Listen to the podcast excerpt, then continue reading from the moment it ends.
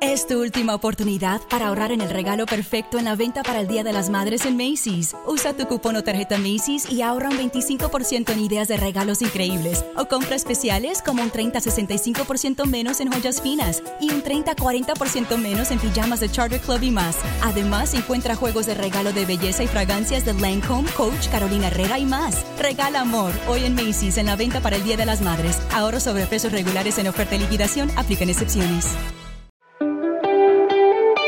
Porque el cambio y el despertar de la conciencia es posible. Te invito a que exploremos juntos en Carolina la Mujer de hoy cómo cuestionar nuestras creencias más arraigadas y de la mano de especialistas recorramos este viaje de evolución.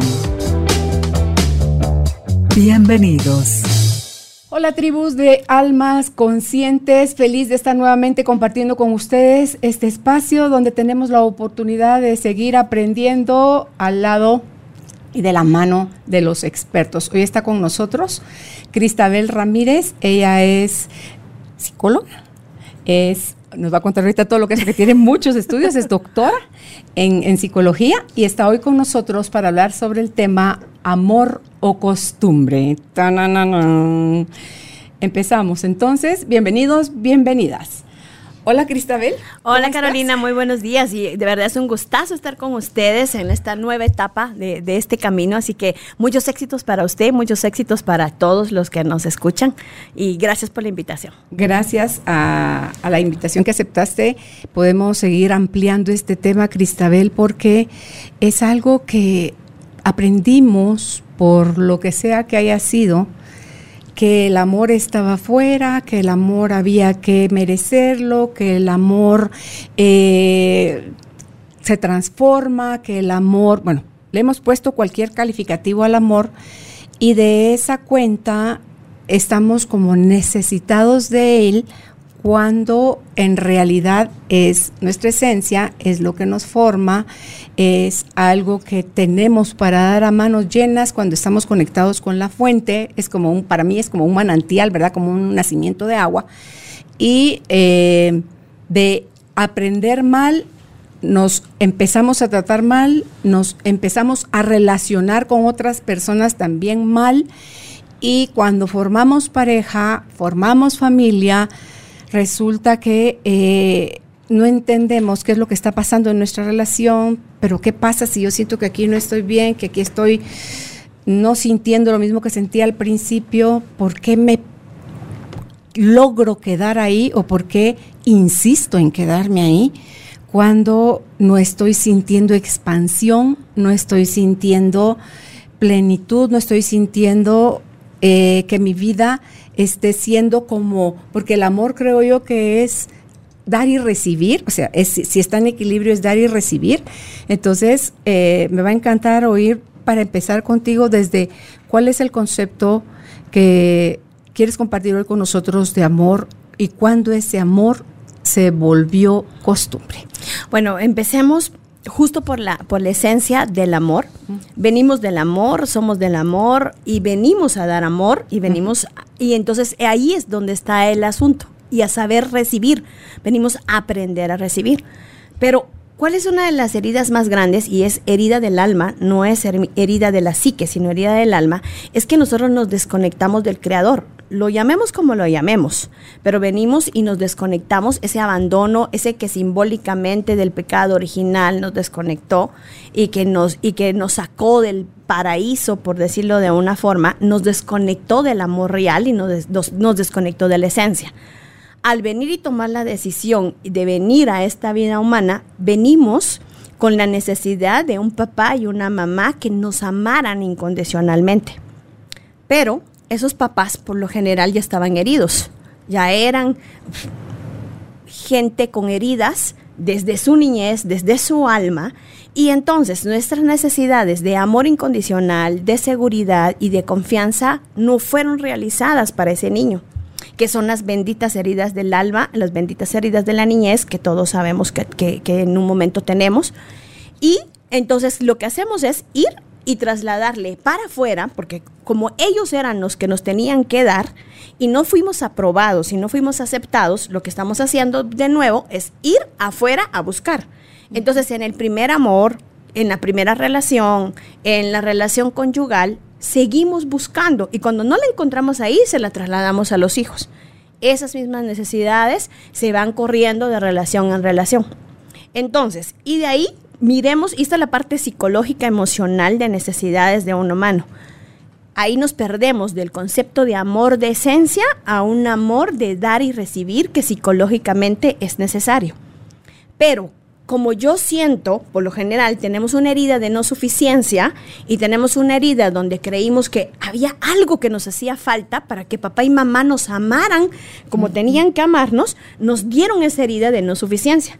Y entonces queremos ser suficientes para otra persona.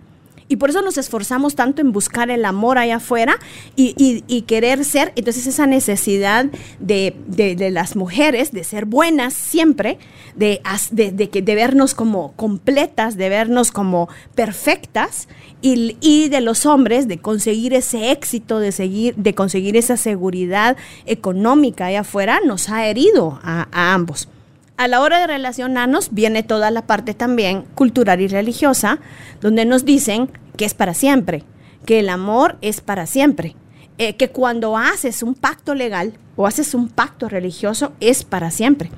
Pero lo que no nos dicen es que el amor se construye, que el amor se construye, se reconstruye, se destruye y que viene un proceso y que viene como el proceso natural de crece, se reproduce y muere para volver a crecer y reproducir y morir en otro en otro en otra línea y en otra en otra parte, en otra fase.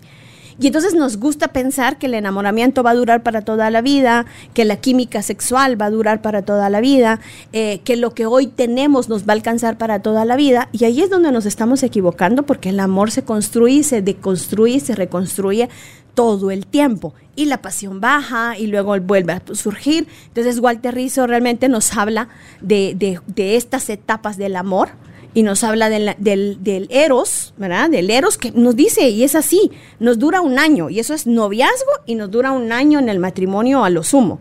Y luego viene, el eh, viene, viene la parte de, de, amor, donde yo encuentro al otro, donde espiritualmente nos dicen que yo encuentro a Dios en el otro, en los ojos del otro, yo puedo encontrar, ¿verdad? Y viene el ágape, que, eh, eh, que hace existencial el amor. Pero lo que está pasando con la y que por eso confundimos y se nos acaba el amor, es porque pensamos y tenemos el mismo concepto romántico del amor y no nos damos cuenta que ese amor hay que estar cuidándolo. O sea, es una semilla, es una planta que hay que podar y que hay que hacer crecer. Entonces, por lo general, los humanos nos han dicho que estar, que estar en control, que estar en apego, que el que sea para siempre y el cuidar para siempre nos va a mantener permanecidos ahí y eso no nos es suficiente, se nos olvida que el amor se riega y se deconstruye y se reconstruye y aparece y desaparece. Que el amor es una decisión, o sea, en pareja el amor es una decisión de todos los días. Y cuando uno toma la decisión de amar todos los días, está tomando la decisión de perdonar todos los días.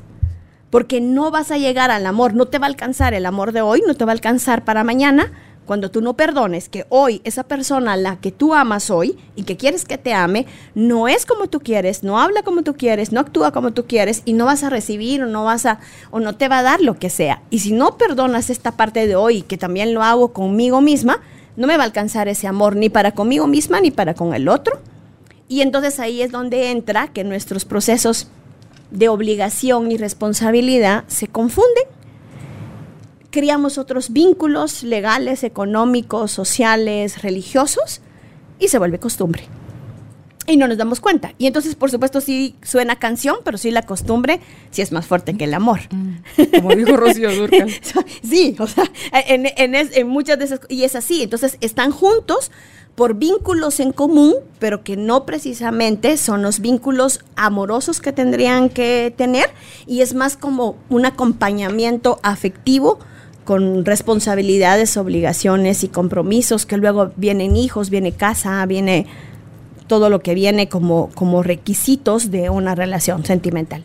Yo creo que en todo esto tan importante que acabas de describir de una manera tan clara, decías hace un ratito que nosotros a través del control, el apego y de creer que las relaciones son para siempre, nos perdemos y nos perdemos porque eh, estamos dándole el significado de a menos que se acople a mis necesidades, a mis creencias, a mis gustos, es que me quiere. Si no es así, no me quiere.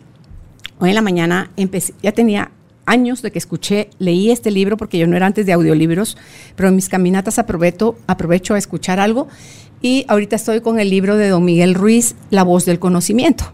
Y todo lo que tú estabas diciendo es así la introducción del libro y donde nosotros a través de, eh, él dice, la serpiente es la voz del conocimiento, es eso que nos estamos diciendo y eso que nos estamos diciendo es lo que aprendimos desde chiquitos a que los otros decían y esperaban de nosotros. Entonces, cuando nosotros dejamos de ser nosotros mismos, perdimos nuestro estado glorioso en el que nacimos, ese estado perfecto perfecto, donde solo sabemos ser nosotros mismos, Cristabel, y damos amor a manos llenas, sin condiciones, y, nos alegramos cuando lo recibimos y nos entristecemos cuando no lo recibimos, aunque no comprendamos de heridas del alma, ni comprendamos de conceptos, ni nada, pero nuestra alma, nuestro ser es, sensible. Entonces, eh, de las cosas que me están pareciendo fascinantes ahí, mira, es, dice que nosotros nos relacionamos con nosotros mismos y con los demás, desde ese espacio, desde esa idea de lo que creemos que es el otro. Así es. No desde lo que es el otro. Tú te dices, vamos a hablar de Carolina y Cristabel. Cristabel se relaciona conmigo de la forma en que ella quiere que yo la interprete a ella. Y yo resulta que interpreto a Cristabel desde lo que yo creo que ella es. Así es. Entonces, ahí estamos fregados. Sí, porque es una cuestión de interpretaciones, no de realidad. Claro, y, es de estamos mostrando fachadas, Cristabel. Exacto. No estamos siendo nosotros mismos. Entonces, como yo quiero que Cristabel me apruebe, le voy a mostrar la mejor versión de Carolina, porque si le muestro quién yo soy cuando estoy enojada, cuando tengo miedo, cuando estoy desesperada, triste y cualquier otra cosa que se le salga a uno todos sus demonios internos, entonces, ah, no, así no le voy a gustar a Cristabel. Entonces, vamos de relación en relación, entiéndase, nuestros amiguitos cuando somos niños, papá y mamá, nuestros hermanos, los maestros, nuestros líderes religiosos. Y entonces, a menos que esa persona tenga y haga comportamientos desde los que yo estoy esperando, va a pertenecer o no va a pertenecer. O sea, le voy a dar mi, mi chequecito de aprobación o se lo voy a quitar y le pongo un tache. ¿Verdad? Entonces, pienso yo que si contrario a eso, Cristabel, nosotros pudiéramos vivir desde, porque dice, dice don Miguel Ruiz, que de las peores ofensas que podemos hacer con Dios es dejar de creer que no somos perfectos. Entonces, ¿dónde está eso que dice ahí en la Biblia que fuimos hechos a su imagen y semejanza? Pero era lo que hablábamos, es la herida de separación. ¿Verdad? Entonces, al, al hacer tuya esa verdad, Ahí saliste del paraíso y ahí empezaste a comer del, del fruto prohibido, que era el conocimiento, y son las ideas, heridas, conceptos de otros que nosotros terminamos haciendo también nuestra verdad. Entonces decía él, cuando nosotros nos enfocamos en respetar a las personas como son, quiere decir aceptarlas como son. Si a ti no te interesa, no te gusta, no te conviene, te puedes dar la media vuelta e irte, pero no dedicar la vida, Cristabel, dedicamos la vida a cambiar a los demás. Exacto. Y él dice, cámbiate tú, o sea, cambia la forma que crees, que piensas sobre ti, y entonces vas a ver la magia suceder, el milagro suceder, porque va a cambiar la forma de, de verdad, de manera rapidísima, como te relacionas contigo y cómo te relacionas con los demás. Entonces dice uno, Jesús, Señor, ¿por qué no nos enseñaron eso? Isabel, vamos dando, vamos dando de palazos, vamos asumiendo, vamos llenos de expectativas, llenos de se supone, llenos de deberías. Y entonces, no, ya, de verdad, 10 años, 15, 40 años buscando cambiar al individuo o a la, mujer, a la pareja, hombre, mujer. Y eh, y no, no conseguimos nada, porque no es ahí el cambio. igual, o sea, al final es ni siquiera es como ahí no es el cambio, sino al final la mayoría se sigue quedando ahí, Carolina. O sea, no solo no tienen el concepto, que es el, realmente el tema, es que al final yo no puedo nunca amar lo que tú eres porque no te acepto tal, porque no eres como yo quiero que, seas, ¿verdad? Sino también igual te detesto por ser lo que no quiero, por las, porque no llenas mi expectativa y porque no llenas lo que yo quiero, pero no te dejo. Está ahí, es está, ahí está súper enfermo y Ahí es donde está, claro, porque entonces ahí viene toda la dependencia emocional, las relaciones tóxicas, ¿verdad? Los abusos, la violencia, pero es porque al final es te castigo y te voy a castigar con mi presencia, casi que te voy a castigar con mi presencia toda la vida, ¿verdad? Porque, porque no sos lo que yo quiero que seas. No soy yo lo que quiero que lo que quiero ser, pero tampoco tú sos lo que yo quiero que seas. Y nos vamos a quedar aquí. Y, realmente se vuelven unos infiernitos. El asunto es que muchas veces se vuelven infiernitos con hijos, ¿verdad? Y, hacemos de nuestros hijos también víctimas de lo que nosotros estamos pasando. Y que tiene que ver y, y por supuesto todo esto es escondidito porque es sobre sobre es para siempre, hicimos un compromiso, tenemos una casa, tenemos hijos, y entonces aquí nos quedamos, aunque seamos un par de infelices que nunca nos hemos aceptado, que nunca nos hemos aprobado tal cual y que siempre nos queremos cambiar, aquí estamos de bonitos y entonces nos volvemos y, dormimos muchas veces con el enemigo. Y será porque eso es, mm, lo vemos como algo que es menos mal, malo que la soledad o sea, no soportamos estar con nosotros mismos que estar con nosotros mismos, así como que, ¿cómo se te ocurre? Por eso, por eso hablamos de la herida, hoy hablamos de algo bien importante y es de la herida esencial, ¿verdad? O sea, al sentirnos fuera del paraíso nos sentimos abandonados y nos dijeron está solo. Le dijeron al hombre ve y tenés que trabajar por tu comida y tenés que dar en vez de venir y recoger solo lo que hay. Y tú y tu compañera, o sea, aparte peleense porque alguien, uno de los dos cometió el error y el otro se dejó y etcétera. Entonces simbolismo que nosotros tenemos y los arquetipos que también tenemos de ser un hombre y ser una mujer. Y entonces ese miedo, o sea, uno de los miedos más grandes de la vida es el miedo a la soledad. Y, y, y, lo confundimos como, ah, pero es que a mí me gusta estar solo y yo puedo estar solo y a mí me gusta ir a comprar solo y voy al cine sola y ya aprendí a comer o me voy de viaje solo. No, estamos hablando de cuando te quedas en verdadero silencio sin hacer cosas. ¿Qué pasa contigo? ¿Qué pasa cuando te escuchas? ¿Qué ¿Y qué pasa cuando tú te sientes? Sean cinco minutos o sean 24 horas, o sea, o que te vayas a una montaña, o que te vayas a la India, o que te vayas a un monasterio, no importa. Esos cinco minutos, ¿qué pasa contigo cuando te quedas en silencio? Y por lo general lo que hacemos es buscar distracción. El celular, las redes, eh, la radio, eh, y no sabemos cómo quedarnos en silencio. Entonces, ¿por qué? Porque le estamos huyendo a una de las heridas más grandes y es la soledad. Por eso la reconexión es existencial también, ¿verdad? Con, esto. Y me reconecto a mi corazón, me reconecto a mi esencia, me reconecto a quién verdaderamente soy yo. Pero hay que hacer un proceso de sanación.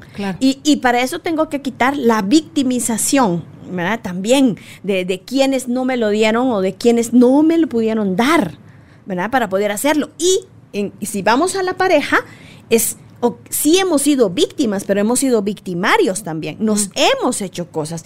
Yo te quité a ti tu esencia y tú me quitaste a mí mi esencia.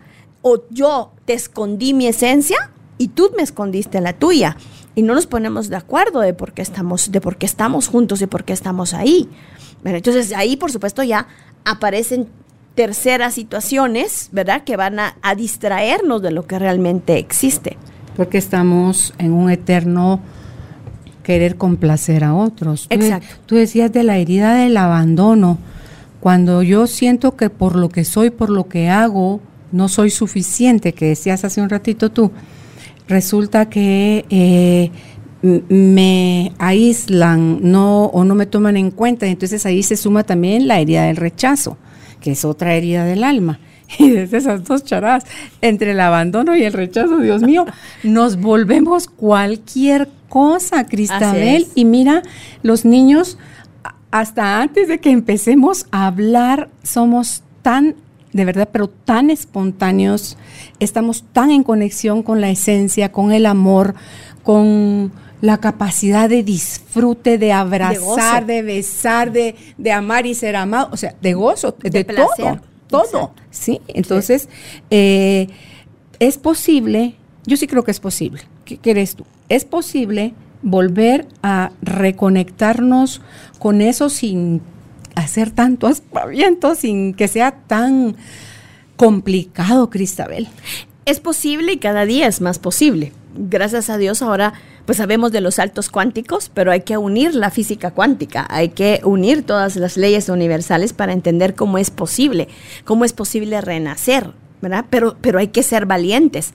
Pero lo que pasa es que la mayoría de nosotros preferimos vivir en costumbre, preferimos venir en vivir en apego no saludable y preferimos vivir en el sufrimiento. Entonces, ah, lo que necesitaríamos sería ser valientes y decir, yo me, me zafo de aquí.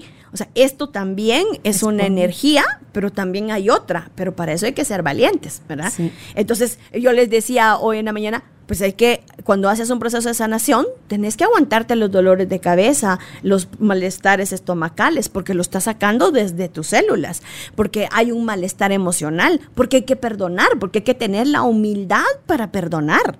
Porque también eso es lo que hay que entender y volvemos a hablar. Nunca un proceso de sanación de pareja, de mamá, de papá, tiene que ver con un proceso de sanación, que no tenga que entrar con, con el perdón con el perdón, con el pedir perdón y con el perdonar. O sea, el tamiz sigue siendo el mismo, porque al final es una liberación de lo que pudo haber pasado sin juicio, sin juzgar, sin la crítica, ¿verdad? Sin echar culpas, sin eh, perdonándome a mí también de las elecciones que yo tengo. Pero nos, nos cuesta un montón asumir la responsabilidad que mi relación de pareja va por donde yo quiero que vaya, porque el 50% lo doy yo que mi relación de amistad, que mi relación de trabajo, que mi economía tiene que ver con mi responsabilidad, pero a nosotros no nos gusta porque nos enseñaron verlo afuera. Mm. Volvemos a hablar, o sea, seguimos buscando una mamá y un papá, ¿verdad? Siempre infinitamente que me resuelva, que me solucione, que me dé. Y tenemos que entender, si no me lo dieron, porque no pudieron, no quisieron, estaban heridos por, lo, por, la, por la ignorancia, dirían los, los budistas, pues no pudieron, yo no puedo seguirlo pidiendo, o sea, necesito empezar a dármelo yo, a reconectarme conmigo para poder venir y poder no pedir, no exigir afuera, sino brindar, dar y recibir, porque también es como dar y recibir. No, tampoco es como, entonces voy a recibir nada más, no, esto es dando, y, dando y recibiendo y recibiendo. Pero para eso necesitas entender que eres merecedor de lo que está pasando. Y fíjate que hasta esa palabra, dar, dando, tampoco lo damos de manera natural, libre, sin esperar nada a cambio. Aprendimos a que lo que daba mínimo te dijeran gracias. Si no te daban gracias es porque qué maleducados, ¿verdad? Entonces, cuando tú te sabes yo pienso siempre. Y termina dando gracias de lo que no le gustaba, ¿no? además, fíjate que cuando yo pienso en esto del dar, pienso en los, en los manantiales. ¿Tú crees que cuando el manantial está emanando el agua, está diciendo, ay, no, ¿a qué hora se me acaba? Dios me guarde, no, hoy hasta aquí voy a llegar porque mañana tengo que volver a dar otro poquito. No. O sea, la naturaleza, que son las leyes universales, ¿verdad? Que la naturaleza la podemos ver muy bien resulta que eh, no existe la carencia, no existe el, eh, el miedo, el miedo existe en la mente humana, en la dualidad que se dio al momento de sentirnos separados de, la fuente, de Dios. Entonces, si yo me sigo sintiendo débil, incapaz, no merecedora, no eh, digna, desvalida, no digna, Carolina. Sí, que eso es algo que a la mujer le pone mucho. Culpable y no digna. Digna, decente, o sea, son cargas que se le ponen a la mujer y si hace algo que, que se salga de ese estatus, Dios mío, ya está condenada a tú a saber qué quiere la sociedad. Y entonces va, entonces va todo el proceso de aguanto, ¿verdad? Aguanto y soporto porque es mi cruz, ¿verdad? Y entonces aquí nos quedamos porque nosotros escogimos esta, esta cruz, ¿verdad?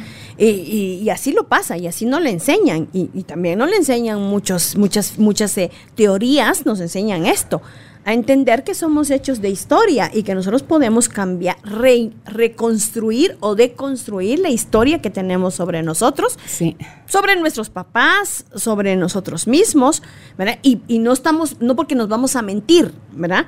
No, si fui abusada, fui abusada. Si fui abandonada, fui abandonada. Pero una cosa es fui y otra cosa es estoy abandonada. Una cosa es ir a rescatar a mi niña, porque mi niña, tampoco es que mi niña entienda, ¿verdad? O sea, mi adulta entiende que mi papá era alcohólico, pero mi niña de 10 años no lo entendía. Mi niña de 10 años pensaba que su papá era el malo, o sea, que su papá era el que, el que. Entonces, yo, yo, adulta, voy y, y deconstruyo con ella, y no era ni siquiera que no me amara, sino tenía, o sea, tenía una enfermedad y entonces ya no le, ya, saco a esa niña de su dolor de no suficiencia que quería salvar a su papá y me vengo para acá y le digo, no, no, no necesitábamos salvar a nadie y no venimos a salvar a nadie, venimos a, vivir nosotras y aquí estoy yo y, lo, y lo pongo para acá y entonces entiendo toda la dinámica que me tocó vivir. Sí, y ahí es donde ya se puede ver la historia de otra manera, sin aceptar, Cristabel, que de, así fue como nos tocó, de de a ese tamaño nos tocó, vamos a seguir victimizándonos, vamos a seguir justificándonos, vamos a seguir exigiendo en actitud de niño víctima, pon, claro. poniendo la manita y dame, dame, dame. Exacto. ¿Verdad? Entonces, sí. el adulto es alguien que asume las consecuencias de sus actos, es alguien que está dispuesto a resignificar su historia, a hacerse responsable de sus decisiones y, y más allá de si una relación funcionó o no a veces también nos perdemos ahí, Cristabel, donde no, no, no, yo esto ya no lo aguanto, a otra cosa mariposa, me divorcio o si soy solo novia, lo dejo y entonces empiezo a buscar una nueva pareja y resulta que no sané la parte mía, porque la parte mía no es qué hace el otro, es por qué yo necesito estar al lado de alguien que hace ese tipo de cosas, ¿verdad? Esa es la parte de la que yo me tengo que hacer, que si es el 50%, decías tú en la relación, ese 50 para mí se convierte en mi 100. Sí, y ahí soy 100% en, responsable. En coaching se llaman eh, preguntas poderosas. Nunca nos preguntamos, o sea, siempre, siempre preguntamos por qué, y por qué me pasa a mí, y por qué, y por qué. Mm. No es para qué y cómo es que me está pasando esto. Y las preguntas poderosas vienen del para qué. ¿verdad? Y cómo me está pasando para hacer el cambio, no por qué, porque el por qué incluye la historia de la otra persona que, o de la situación que no vamos a poder entender. Simplemente es pasó y pasó para qué y cómo voy a, resolver esto que me está pasando. Y en, en, la otra de las, de, de las terapias que son eh, terapia breve, en realidad nos dicen que hay que hacer que nos, todas las noches nosotros podríamos hacernos una pregunta milagro y es, si hoy en la noche viniera un ser superior y te, te diera el milagro de tu vida, ¿qué cambiarías para mañana de tu vida?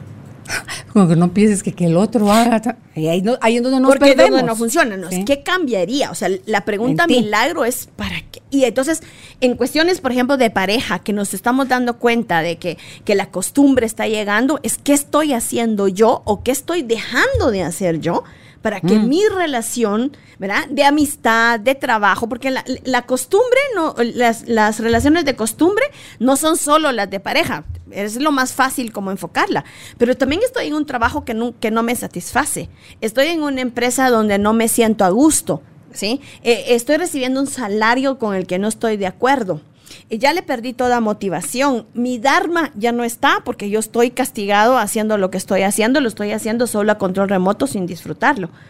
Todo tipo de relación. Me relaciono con Dios, lero, lero, lero, lero, pero jamás lo escucho. O sea, le, pido, le pido, le pido, le pido, o, simplemente repito oraciones sin ni siquiera realmente sentirlo. ¿verdad? Hablábamos con una paciente y le decía, eh, es que lo, lo que tiene, yo le decía, lo que pasa es que lo que le toca es perdonar. ¿verdad? Y me decía, no, es que eso sí se me hace complicado y difícil. Y luego, ¿y usted reza al Padre Nuestro todos los días? Ay, ¿cómo va a creer que no? Y como cinco veces al día. Y, y sí está repitiendo que en el Padre Nuestro, perdónanos como nosotros, perdonamos a los que nos ofenden. Y sí. se me cae. Es que si eso sí me complica. Bueno, pues entonces si usted quiere ser libre y quiere estar bien, pues ese realmente es el trabajo. O sea, si usted quiere ser una persona libre, como usted sí. dice, pues el trabajo es ese, pero no nos damos cuenta que estamos metidos en costumbres, en costumbres, en costumbres, sí. comemos lo mismo, eh, y así como el lunes de cocido y el jueves de paches, ¿verdad? O sea, eso también es costumbre, ¿verdad? Y entonces no como cocido el viernes y no como paches el lunes, ¿verdad? Pero es nuestra cabecita mecánica de perfección la que nos ha estado llevando a esos vínculos donde, donde justo desvinculamos el amor de lo que hacemos, des, des, desvinculamos el Dharma, desvinculamos el propósito, la misión por la que venimos. Y, y estamos totalmente equivocados pensando que venimos a sufrir, que venimos a pasarla, que la vida es dura, que la vida es complicada, porque nuestra herencia va a estar en otro lugar muy arriba, empezando por ahí. Ent- y eh, no es entender que nosotros venimos aquí para ser felices, gozosos y para ser nosotros mismos. Yo creo que cada vez que nos salimos del estado, tú decías, el amor es una decisión que tomamos todos los días, todo el tiempo, porque va desde me como esto que me encanta al paladar, pero que no me hace bien, o me como esto que sí me hace bien y no es que esté des- despreciable, pero me voy a comer lo que me hace bien. Entonces, cuando empezamos a tomar ese tipo de decisiones más amorosas para nosotros mismos y nos vamos entrenando en eso, terminamos eh, viendo a las personas de una manera distinta, Cristabel. Tú decías hace un momentito de, de esta paciente tuya que le cuesta, eso sí le cuesta, lo, lo del perdón. Y ese es un mal aprendizaje que tenemos también. Creemos que para que yo te perdone, tienes que haber hecho algo que me demuestre que ya te hiciste eh, digna de, de mi perdón. O sea, o que no lo vas a volver a hacer, ¿verdad? O sea, la ¿Y gente eso dice, cómo? yo voy a perdonar hasta que la otra persona No, me ¿y asegure qué tal? que no lo va a volver a hacer. ¿Y qué tal que el que perdona pero no olvida?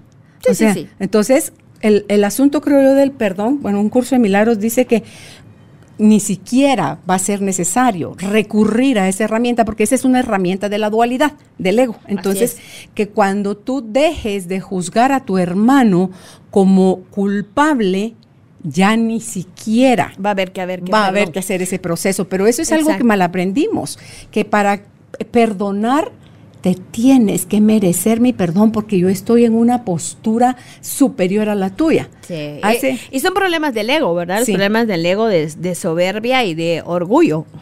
O sea, así de sencillo, ¿verdad? Sí, ah. o, o de sumisión, porque también del otro lado está la sumisión, la sumisión de la que aguanta todo, lo que lo permite todo y el que acepta todo y el que da todo. O sea, esas tres son las condiciones y, y de ahí viene la dependencia emocional.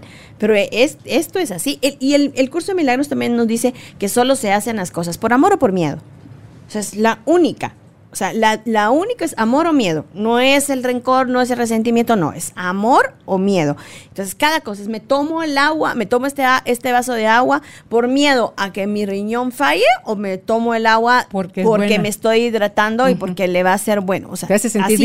bien. Pero si me tomo los, ah, es que el doctor dice que me tengo que tomar los dos litros de Estás agua, por miedo. es por miedo. Si yo me lo tomo porque soy consciente que lo requiero, que lo necesito, y entonces va a funcionar. Entonces siempre es como preguntarnos, ¿estoy aquí por miedo o por amor? Estoy Sí. aquí, estoy haciendo esto por miedo o por amor. Estoy funcionando por miedo o por amor.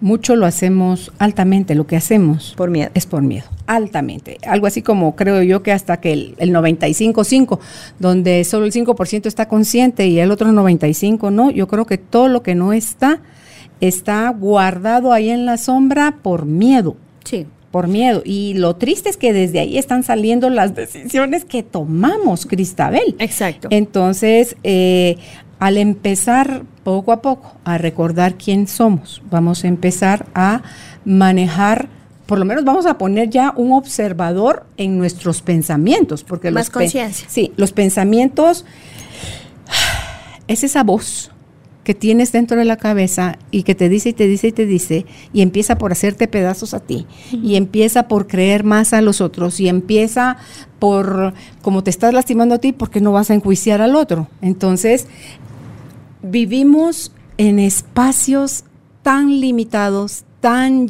tan terroríficos, que ser amor se vuelve como una misión imposible, diría la película. Pero si vamos destapando o desvelando esas falsas creencias, vamos a empezar a, por lo menos, estar en silencio en paz. Dos, si ya estás en silencio, en paz y solo, como dirían los que ya lo vivieron, observa, nada más observa sin juicio. Dice Miguel Ruiz, qué manía tenemos los seres humanos. Por ejemplo, tú estás solito en la playa, estás viendo el atardecer, resulta que es un atardecer espectacular y tú dices, wow, qué belleza, ojalá fulano mengano estuvieran acá.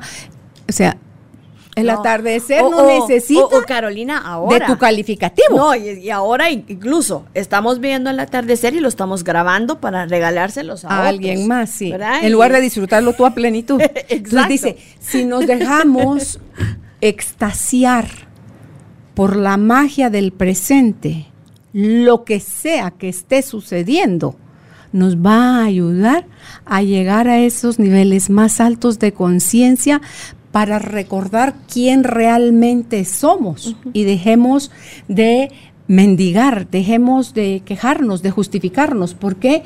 Porque es esa incapacidad que tenemos de poder disfrutar el aquí y el ahora, Cristabel, la que nos la empañamos, esa la verdad que es lo que está sucediendo, Sí. la empañamos con el se supone, el debería y no me gusta, estaba más bonito aquello, o sea, entre que comparamos y le ponemos calificativo de bueno o malo y lo eh, o estamos tan ensimismados en nuestros pensamientos, nuestro dolor y nuestra herida, que se nos pasa en las narices la vida y no somos capaces de, de disfrutarla. Así, así de correcto. Así de correcto. Es, es mantenerse en el momento presente, en el lugar presente y entender. Y pero para eso necesitamos la responsabilidad. Mira, Necesitamos asumir la responsabilidad de mi momento. ¿sí? Porque aunque en este momento no me esté gustando la realidad que tengo, mi compromiso es de ser responsable para desde ahí cambiarlo. No cambiar al otro, cambiarme a mí. Cambiar yo en mi proceso de asumir la responsabilidad para que para darme cuenta en dónde estoy. Y es que eso que no me está gustando ahorita es algo que construí atrás, en el pasado. Hoy solo lo estoy viendo hecho realidad.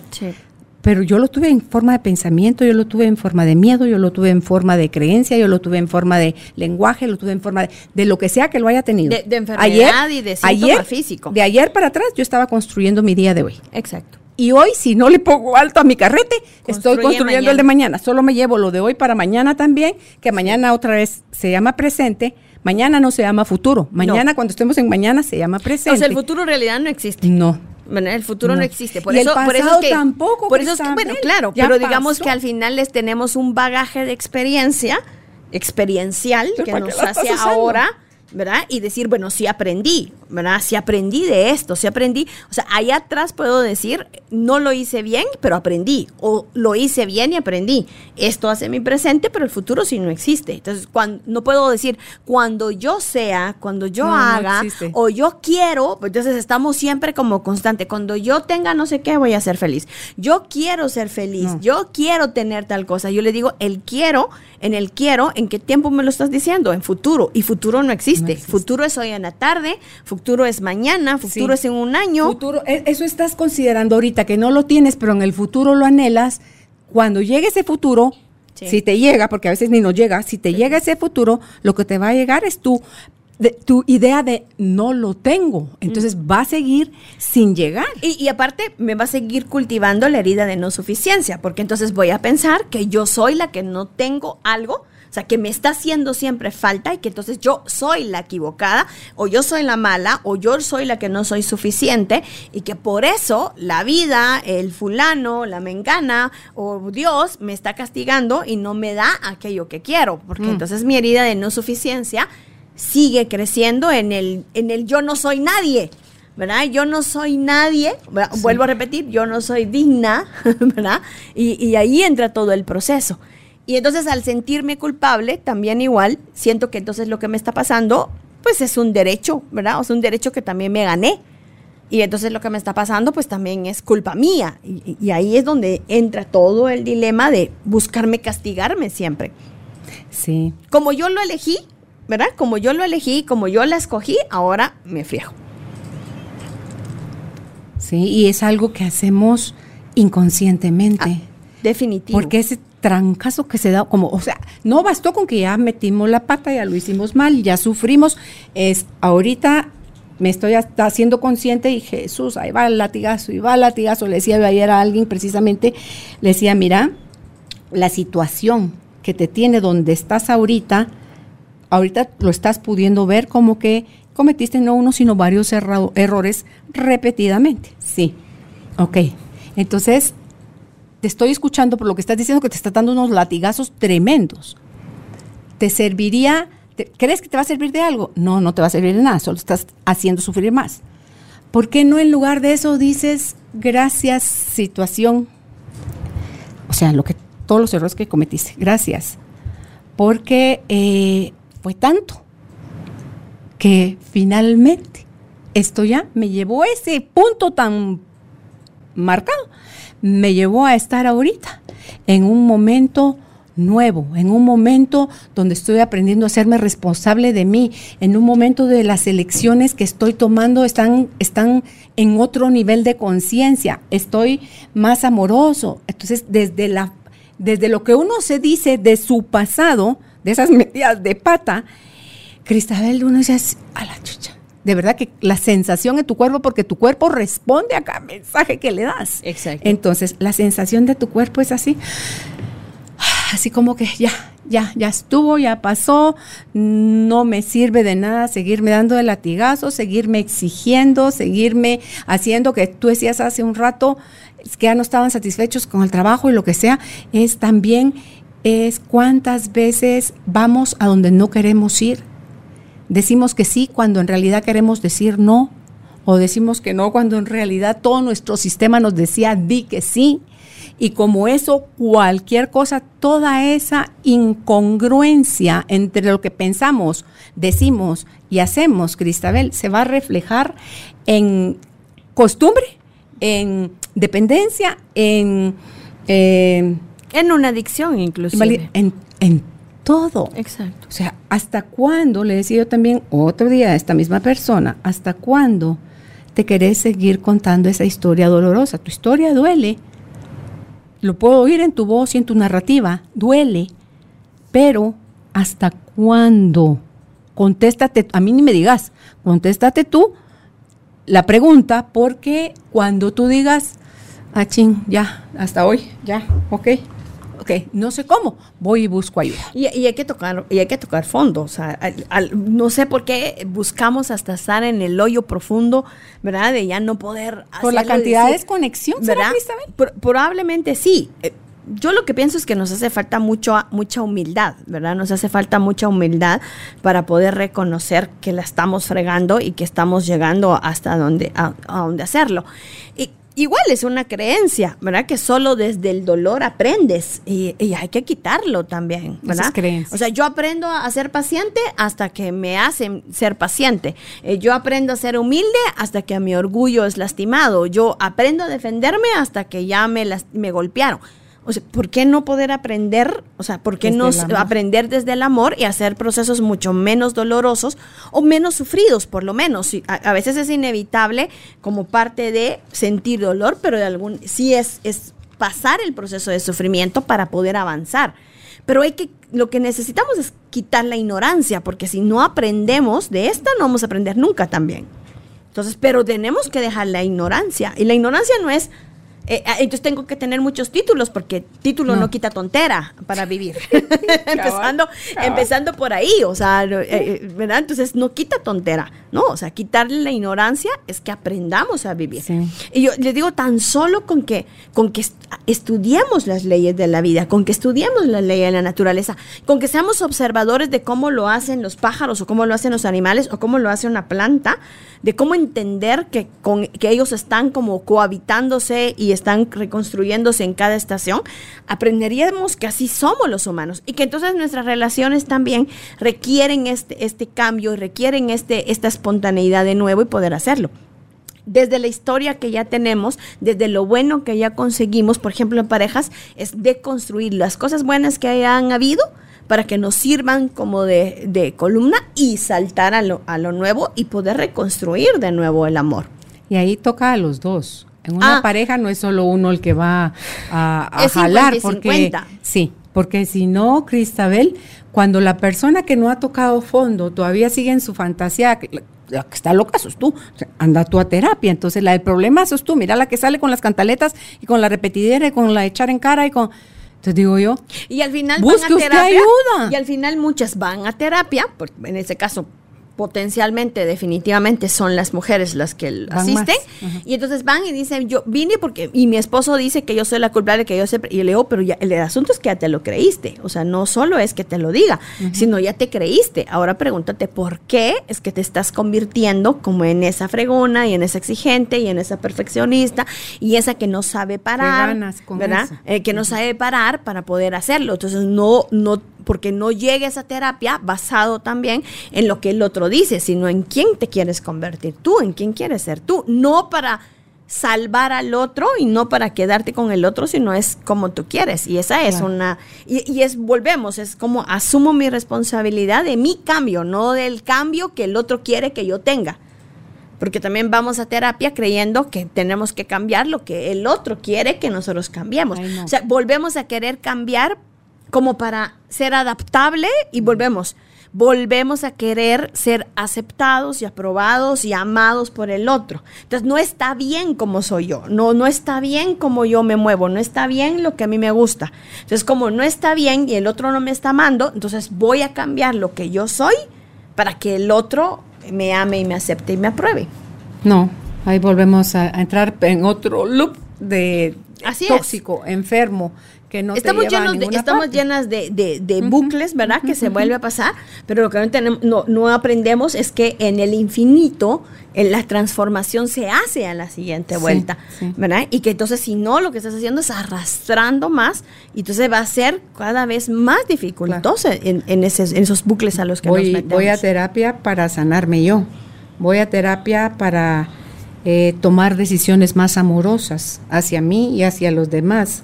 Voy a terapia, a lo mejor si todavía hay algo rescatable, para construir una nueva relación con mi misma pareja. Voy a terapia para mm, convertirme en adulta, porque somos, mientras seamos víctimas o sufridores, ganadores de un Oscar, eh, es, es señal de que estamos en nuestro estado de niño. Y un niño no tiene la capacidad de hacerse responsable de nada. Así hay a niños que desde chiquitos les tocó cuidar a sus hermanitos, cocinar para los hermanitos, eh, trabajar para llevar el sustento a la casa de sus hermanitos porque los papás no pudieron, no quisieron, no estaban. Y eh, eso también nos lleva a ocupar lugares que en ese caso, en el caso de estos niños, perdieron ese estado que era importante vivirlo, ser niño cuando se es niño, ser adolescente cuando se es adolescente, para ser adulto cuando llegamos a esa edad. Sí. Porque hoy vemos eh, adolescentes de 60 años, niños de 58, o vemos, ¿verdad? O sea, vemos eh, adultos de 7 años. Entonces, así. eh, o sea, no, no tiene necesariamente que ver con la edad Con la edad. cronológica, sino con, con la forma en que este personaje vive la vida y toma decisiones. Ahí conozco gente que le tocó, en esta, en esta vida le tocó eh, ser más adulto ella que su mamá y que su papá. Sí. Entonces le digo yo, ok, ¿cuántos años llevas en esa historia?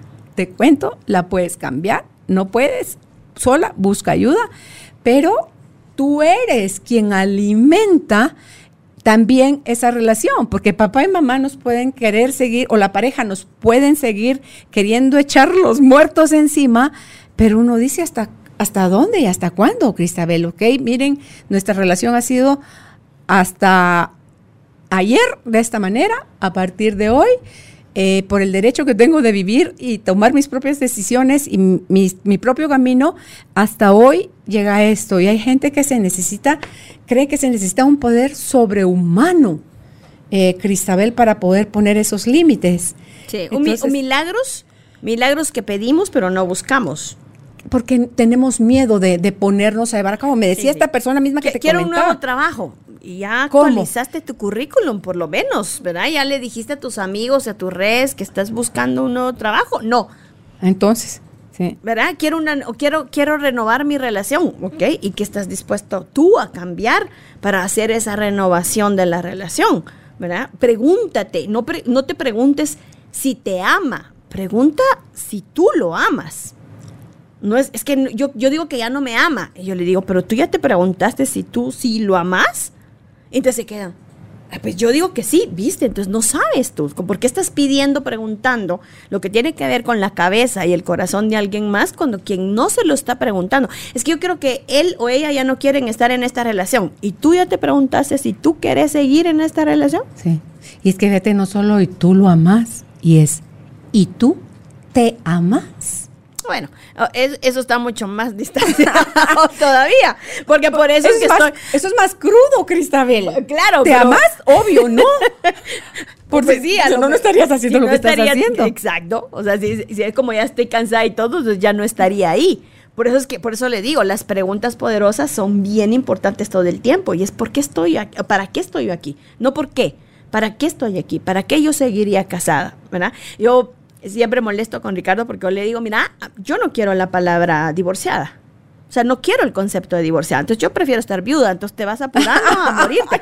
y se mata de la risa. Y me dice, vos sí sos de... ¿Cómo se te ocurre? Pero es que es la verdad. Yo tengo que reconocer. O sea, es que es una verdad que uno tiene que saber la que sinceridad. querrás, o sea, Ay, porque es como el concepto que tú tienes que saber aquí en tu cabeza. Eh, Yo siempre decía que no me iba a casar, o sea, yo me eduqué Ah, muchísimo, ok. ¿verdad? Para no casarme y cuando encuentro, ¿verdad? Y, y nos encontramos con Ricardo, es como, ok, va, sí existen este tipo de hombres, sí pueden haber, ¿verdad? Porque entonces en ese momento no había terminado de sanar mi relación con, con ellos, con el masculino. Y entonces aparece y digo, es, ok, sí, Sí, sí y es me posible. caso. Y cuando ya, el- por supuesto, Ricardo es una cosa y el matrimonio es otra cosa donde va involucrado Ricardo. Cuando yo llego ahí, yo dije, joder, ¿yo qué hice, va? De siempre que ha pasado y que hemos tenido como hacer esa renovación, ir a terapia de pareja, ir a un grupo de matrimonios, hacerla, eh, eh, sentarnos y decirnos, bueno, ok, vamos a, a darle o no. Es como justo, pero yo le digo, yo voy a ser sincera. Mi mejor amigo siempre me decía, pues no te vas a divorciar. Hasta que dije, "Ah, sí, ya sé. ¿Va? Porque no quiero ser divorciada, pero viuda sería más fácil. O sea, pero es que este es de la sinceridad de uno, no porque lo que usted mandando a matar, a morirse a cada rato, sino porque pasó eso. Ahora que me hicieron a mí la cirugía, le digo, vos, ¿y de verdad tuviste miedo de que me muriera? Sí, yo sí tuve miedo, si estabas grave, yo sí tuve miedo de que te... ¿Y, y qué dijiste? ¿Que qué iba a hacer si te morías? ¿Y qué hubieras hecho? Pues seguirle, solo que a ti se te hubiera podido cumplir lo que yo quería. Por andarlo deseando, tú se lo vas a hacer realidad a él. pero, pero es como, solo es como entender que en mi cabecita los conceptos son distintos. No porque, porque así quiero que sea, sino porque tengo que saber, o sea, cómo yo significo, magnifico, multiplico el amor, cómo yo significo, multiplico Claro. mi necesidad, cómo desde no amarme yo lo empiezo a exigir y a obligar a él, a que él sea el que lo haga. Cuando yo no me cumplo, entonces yo empiezo a exigir y a pedir que me cumpla. O sea, cuando mis necesidades están saciadas desde la pirámide de Maslow, están saciadas, yo ya no tengo la urgencia de que usted sea la que me dé sino simplemente es vamos a compartir la vida y era lo que hablábamos Desde desde la ser- pareja. Claro, y, y en todas las relaciones, mientras yo más congruente sea y más sincera sea, más tengo la posibilidad y la potencialidad en la que los demás van a ser más sinceros y más potenciales conmigo. O sea, e- eso es así.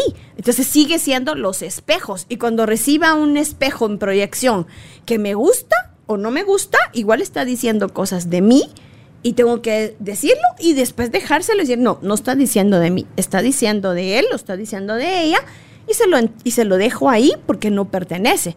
Pero tengo que escapar, tengo, no es escapar, sino tengo que sanar esa necesidad siempre de caer bien, de, de que, de, de gustar, de la necesidad, la necesidad de ser amada, de ser protegida, de ser cuidada, de ser consentida que lo empiezo por mí, entonces ya no estoy tan necesitada, sino simplemente es un requerimiento porque yo eso es lo único que, que- que me merezco, que me traten bien, pues, que me traten bien, que me consientan, que me agradezcan lo que yo puedo dar, pero es desde Claro. lo que yo me doy a mí. Ya puede ser una mejor pareja y dice, ya ni me acuerdo quién de los autores lo escuché, que dice que para el subconsciente la pareja no es necesariamente el con quien compartes la cama, el sueño, el sexo y todo eso, sino que un socio, eh, Un hijo. un amigo, Un hijo. o sea, alguien con quien compartes tu vida así como que paralela, eso es pareja. Y esos requerimientos, si, estábamos, si estuviéramos hablando de la parte sentimental, hombre, mujer, relación de, para procrear hijos, un hogar y todo esto, ahí no va a poder ser, para mí es la mejor forma de representar una pareja, Cristabel, es los rieles donde corre el tren. Van a una determinada distancia uno del otro y si uno de los dos falta, el tren se, se, descarrila. Entonces, la relación de pareja debe ir así, con dos personas asumiendo cada uno su responsabilidad, su felicidad, su parte del compromiso que asumió y estar dispuesto a compartirlo eh, incondicionalmente. Cristabel, pero no puede una parte nada más. Hay gente que cree que yo amo tanto, tanto, tanto que en el amor mío basta para los dos. Y no es cierto. Así es. Así es. o, que como yo, por supuesto, en algún momento que está en el desequilibrio, puedo dar cierto porcentaje y volver a regresar, pero luego lo tengo que recibir, porque la otra persona lo tiene que dar, ¿verdad? O sea, es así, ¿verdad? Ricardo estuvo operado, o sea, estuvo inhabilitado enero, febrero, marzo, y después me toca a mí, empezando a abril, a estarlo. Entonces era el equilibrio de lo que yo lo cuidé o de lo que yo le brindé al equilibrio que le tocó a él darme y brindarme. Y ahí se volvió a equilibrar, ¿verdad?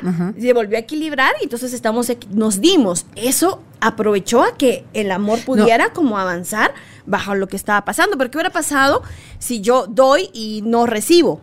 En este momento se desequilibra. Pero ponerle, eh, asumamos que a ti no te hubieran operado, solo a él. Y él al estar deshabilitado para trabajar deja de generar ingresos. Ahí dice uno, se hizo desequilibrio.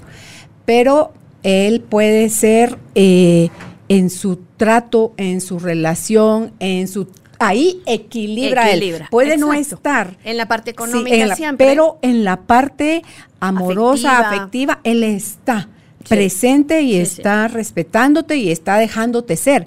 Ahí la energía no se desequilibra. Claro, y era lo que, y también justo es lo que dice Walter Rizzo, ¿verdad? Es como, haz la suma, haz la cuenta de por qué estás ahí, ¿verdad? Cuando no haya el eros o no haya o el ágape no esté faltando, date cuenta de qué es lo que puede equilibrar para volver a equilibrar y volver a hacerlo. Y si en este momento yo estoy recibiendo de él, ¿verdad? Y mis necesidades incluso son mucho más evolutivas o mucho más espirituales y estoy recibiendo de él, ¿verdad? Más equilibrio, más paz, más tranquilidad y tengo que saber si eso para este momento es lo que, lo que yo necesito y lo que requiero, ¿verdad? Y luego volver a, hacer el, trabajo, pero volvemos, es, siempre es de dos. ¿verdad? Siempre es de dos. O sea, eh, allá el mundo te va a devolver lo que en algún momento tú estás dando también. Entonces, si no te está devolviendo, piensa si estás dando de más, ¿verdad? Y si no lo estás dando, piensa si no lo estás haciendo de, de menos. Yo siempre les pongo y siempre les digo, dejen de intentar, dejen de probar, porque así no funciona si dejamos de intentar y probar y lo hacemos completamente, pero mm. vamos a intentar para ver si funciona. vamos a probar a ver si funciona. y eso no existe. Entonces, las, y las personas dicen, estamos cansados de intentar. Es que sí lo he intentado. y yo le digo, sí te creo, pero no lo terminas de hacer. o sea, llega un podés llegar al 99%, pero ese 1% del que te dio miedo, no lo hiciste. Y era, no es como, te graduaste o no te graduaste, ¿verdad? O sea, es te graduaste, pero no es solo se repensum. No, y entonces eso solo lo intentaste, no lo hiciste. Sí, se hace o no se hace. Sí. no existe otra opción. Y nosotros seguimos en ese juego de, pero si lo he intentado, es que lo he probado, es que... y yo no, es hazlo, hazlo. O sea, si te vas a parar, párate. No medio te pares no hagas, pero en la, vida esos intentos no te los va a tomar como, ay, si ya sé que te esforzaste mucho y entonces ahora sí te lo voy a dar. La vida no lo toma así, el universo no, no, no, no conspira así. El universo te toma lección aprendida y lección dada para evolucionar. Y es que en esto del hacer también, Cristabel, tenemos miedo a fallar miedo a que las cosas no salgan como nosotros estamos esperando o asumiendo que deberían de salir. Y ahí estamos fritos porque estamos condicionando el resultado y como que quién somos para decirle al resultado cómo debe de ser, ¿verdad? Entonces a lo mejor lo que sale porque lo estamos calificando de negativo, ahorita porque no me gusta lo de la espalda y resulta que ahí estaba la máxima lección. Así es. Estábamos como en el último, eh, hay una, una figura justo, ¿verdad? Que estaba como haciendo el martillo para encontrar el, oro, ¿verdad? Y, simplemente se quedó como en el último toque y se rindió. Y ahí está. Y era uno más y ya. O sea, les pasa a los demás, me puede pasar a mí, pero hay que hacer lo que hacen los demás. ¿verdad? O sea, no es como, y, y, es, entonces es como siempre miramos como el éxito de la gente o que a la gente le pasan cosas buenas porque miramos la punta del iceberg, pero no miramos lo que está todo lo que hizo para llegar ahí. cuánto tiempo tiene qué, ha estado haciendo cuánto ha brindado cuánto ha dado cuánto ha entregado verdad cuántos años lleva en ese proceso cuánto se ha capacitado pero es más pero realmente es más bonito como si solo vemos la punta decir, ay, qué fácil se le hizo, y no ver qué era lo que se había construido. Entonces nos dejamos llevar muchísimo por apariencia.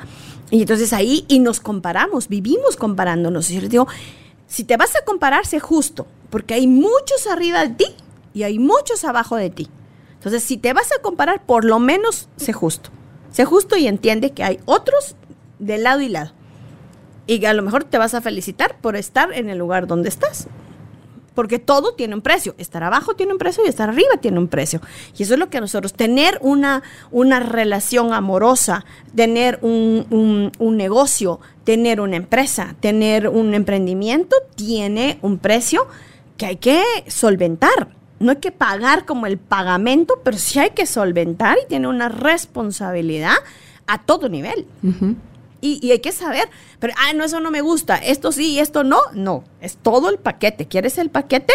Pues hay tu yin y tu yang, y hay tu sombra y tu luz. Es, la, dualidad que se unifica y cada vez hay más luz, pero hay que unificarla. Sí, si no ves eh, esa luz al final del puente, sino como que a tientas y a ciegas hacia dónde voy. Eh, es algo que debe cada quien, creo yo, Cristabel, ir experimentando, porque lo podemos ver en libros, lo podemos escuchar en talleres, lo podemos eh, experimentar en terapia, lo podemos, qué sé yo, hay muchas formas de que te caiga el 20 y, y, y se dé ese momento clave. Es como cuando te dan un manojo de llaves y si usted encuentra la que abre eso, eso que está ahí adentro es para usted, pero encuentre la llave y Jesús y entre los nervios y el el tiempo corriendo y tú. Ah, ah.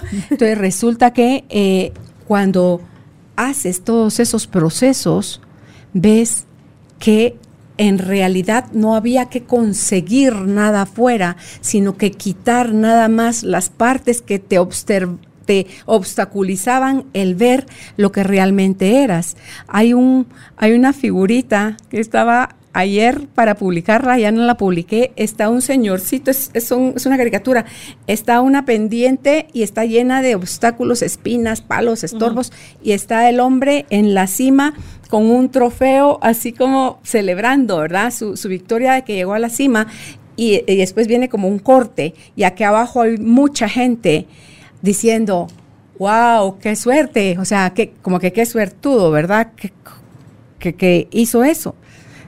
Si la vida no es cuestión de suerte, es cuestión de qué haces con lo que te está pasando. ¿Te sirve para lamerte las heridas o te sirve para reconstruirte? ¿Por qué? Porque eso es algo que estamos haciendo todos los días. Hoy yo no soy la persona que era hace 10, hace 20, hace 40 años, ni soy tampoco la que va a ser en un año, en 5 o en 20 o en más. Entonces, ¿qué quiero hacer con lo que soy hoy? Hoy tengo pareja, hoy tengo eh, salud, hoy tengo un trabajo, hoy tengo una familia, hoy tengo capacidad mental, tengo mis manos, mis piernas, tengo muchas cosas.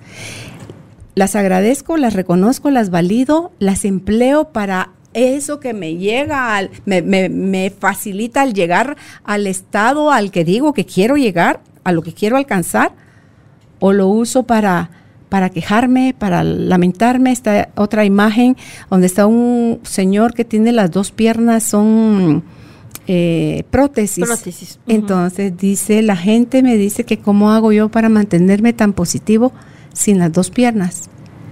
Y yo les contesto, ¿qué hacen ellos para no estar positivos teniendo las dos piernas? Entonces es más allá de lo que tenemos, hacemos, es qué queremos, en qué queremos convertir la famosa alquimia. Esto que tenemos en el momento, en nuestras manos está volverlo oro. Esta persona que la he querido cambiar o rechazar o decir que, voy para viuda, es que me da tanta risa que dijiste. Entonces, eh, ¿qué hago yo con esta persona? Si de aquí a que me quede viuda, ¿me la disfruto? O, cómo le hago? O me sigo quejando de como para cuando se muere este. Eh, entonces, eh, son todo son posturas mentales, son creencias, son pensamientos, son decisiones, son historias, son eh, cuentos que nos contamos sin parar con la idea de querer tener la razón, con la idea de que las cosas salgan como nosotros esperamos que salgan. Y la verdad, la edad que tenemos y si al día de hoy no nos sentimos satisfechos ni plenos, es porque esa es la cantidad de años que tenemos diciéndonos las cosas que otros dijeron de nosotros y que nosotros hicimos verdad. Lo, dijeron como, como sentencia, como comentario, como verdad, como creencia, pero era de ellos. El asunto es que yo lo hice mío. El que nació para maceta del corredor no pasa, dice un dicho. Y entonces como ¿de verdad crees que vas a llegar a otro lado si en tu vida tu sensación de ti es ser maceta? Es ser la amante. Porque, es ser, soy, porque soy mujer o porque soy hombre o, porque no soy el jefe o porque solo... Cada quien se... hoy escuchándola hablar es como hemos hablado justo de, digamos, de de, nuestras heridas. La herida principal que fue como habernos desprendido de sentirnos, separados, sentirnos de separados de Dios. La segunda hemos hablado que nuestro miedo es el, miedo a la soledad, pero ahí lo, escuchándola es como es el miedo al cambio. O sea, lo que nos va a sacar de la costumbre es el miedo, es, dejar de pensar porque como creencia, como creencia limitante, que lo seguro es lo comido, que lo estable es lo bueno eh, pero que, que solo hay, que conformarse porque, es, porque si no es ser malagradecido, porque si tengo salud, casa, e, estoy bien y entonces no puedo, pues, porque eso sería ser avaricioso si yo pido más, ¿verdad? Si yo busco más, sería. Entonces hay que entender que si rompemos nuestro miedo al cambio, entonces no me doy cuenta que hoy soy yo y está muy bien, pero que mañana, mañana puedo ser otro. ¿verdad? Y eso nos, nos asusta porque nos hace sentir inestables y que estamos inadecuados. Pero si lo vemos, Cristabel, no somos el mismo. Es una tonta idea nada más de que sigo siendo el mismo. Yo le digo que el cambio es lo único que es permanente en realidad. Claro, claro. el, cambio es lo único que es permanente. ese miedo al cambio es porque es la incertidumbre, a ching, y si está más feo que lo que estoy viviendo ahorita, si ahorita está de la fregada, ¿qué tal si es más feo? Pero, y si te dices, ¿y qué tal si es mejor? O sea, salir de tu zona conocida, que muchas veces es dolorosa, por amor de Dios, si no te das permiso a salir de ahí, diría mi mamá, nomás no te quejes. Exacto. ¿Por qué? Porque tú lo estás eligiendo, Cristabel. Y yo, les, y yo siempre les digo, tenés la elección de quedarte. Porque siempre está la elección de quedarte. Las dos son opciones. Claro. Pero, ¿y, y, y, por qué? Porque, porque irse requiere todo este, esta situación de cambio que ellos dicen y de incertidumbre y todo. Entonces le digo, sí, tenés la elección de quedarte, pero cambia en el quedarte, porque también quedarte sabiendo lo que está sucediendo y no cambiar la forma en la que lo ves, la forma en la que lo tomes, la forma en la que lo vives, también es una tontera, porque entonces, y, es peor, es peor, porque entonces, ¿para qué me di cuenta? Mejor hubiera vivido en la ignorancia y hubiera vivido en, en, mi, en mi luna, ¿verdad? A que me caiga el 20, mm. haber escuchado, haber leído el libro, haber ido a terapia, haber ido al taller y no hacer absolutamente nada por cambiar. Esa es la peor ceguera. Porque entonces ya tu conciencia ya no te lo va a permitir y, y entonces va a empezar a apoyarte y decirte, hey, ya sabemos otra verdad, o ya tenemos otra verdad en nosotros. Entonces le digo, sí, sí, tu decisión es quedarte, quédate, pero cambia. O sea, muévelo, no te sigas quejando de la forma en la que te estés quejando, no te comportes de la forma en la que te estás comportando y tal vez desde ahí, de todas maneras, van a haber cambios. Pero haberte dado cuenta y no hacer nada es una, una muerte, una muerte lenta y segura de ti. Sí. ¿Verdad? Ni siquiera es la muerte real que nos toca y ya se acabó y ya me fui para otro lado, sino realmente es la muerte en vida, la sobrevivencia. Entonces, la costumbre está basado en sobrevivencia. El amor está basado en cambio y en vivir como viene, con asumiendo ya desde mi yo soy la responsabilidad de que yo soy la co-creadora de todo lo que está sucediendo. No es el destino, no es el karma, no es la mala pata, no Nada, es porque a que mí no es que no, no es- exista, pero, pero eh, también es empieza que uno por lo mí. construye. Claro, o sea, no es como el elote que me comí ayer, no es, ay, ¿por qué me hizo mal? Pues es que si no podía comerme el elote y me lo comí, es una consecuencia que, que yo Sí. voy a tener que, que- que pagar. Tener- hay un precio para esto. Entonces, mi libertad también y mi responsabilidad, volvemos, sí es verdad, tiene una apreciación que hay que dar también, que hay que dar también para poder hacerlo. Que también moverme y moverme de, de mi zona de confort, pues al principio va a dar miedo. Pero ¿Por qué? Porque ese es el trabajo del miedo, cuidarte.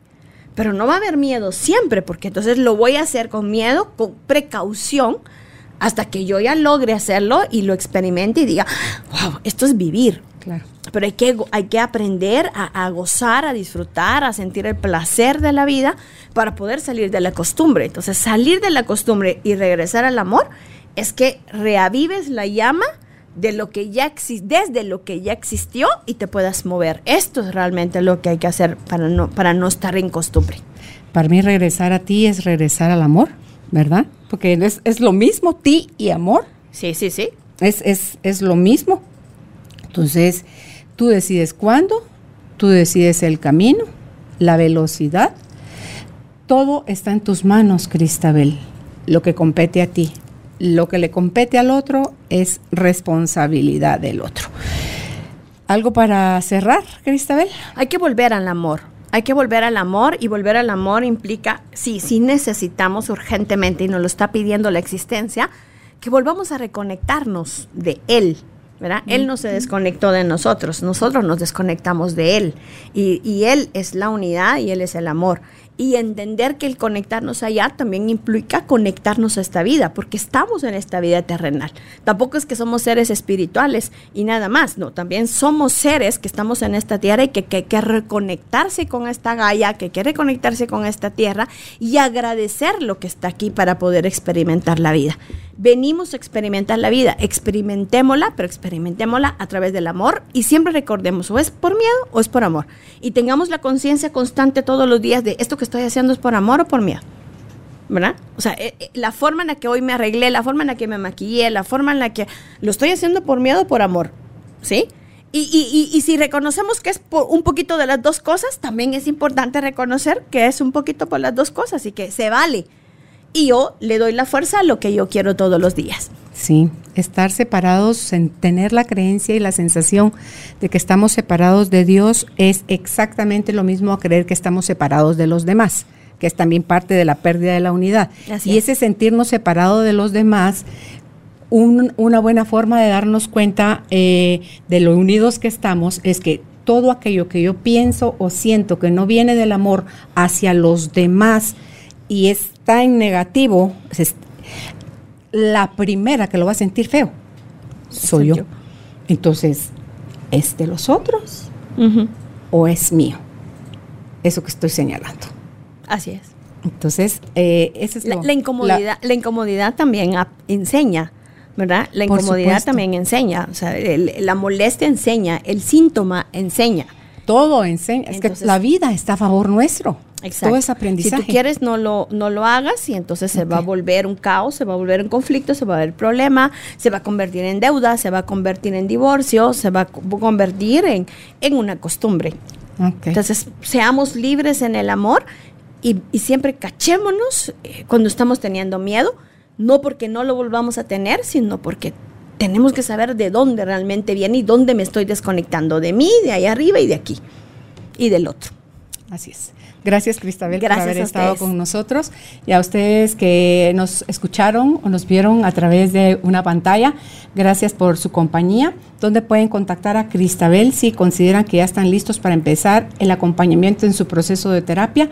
Es al Facebook, la encuentran como Servicios de Terapia Integral Cristabel Ramírez. Y si desean hacer una cita, es al WhatsApp 5206 1396. Repito el WhatsApp, 5206-1396. Y si aún no lo he hecho, le recuerdo, se suscriba a nuestra página carolinalamujerdehoy.com.gt. Hasta la próxima. Gracias por ser parte de esta tribu de almas conscientes. Recuerda visitar nuestra página web carolinalamujerdehoy.com.gt para más información de estos temas y de nuestros invitados. Tenemos más programas, blog, libros, talleres, tienda en línea y material exclusivo para quienes se suscriban. Encuéntranos en redes sociales como Carolina la Mujer de Hoy.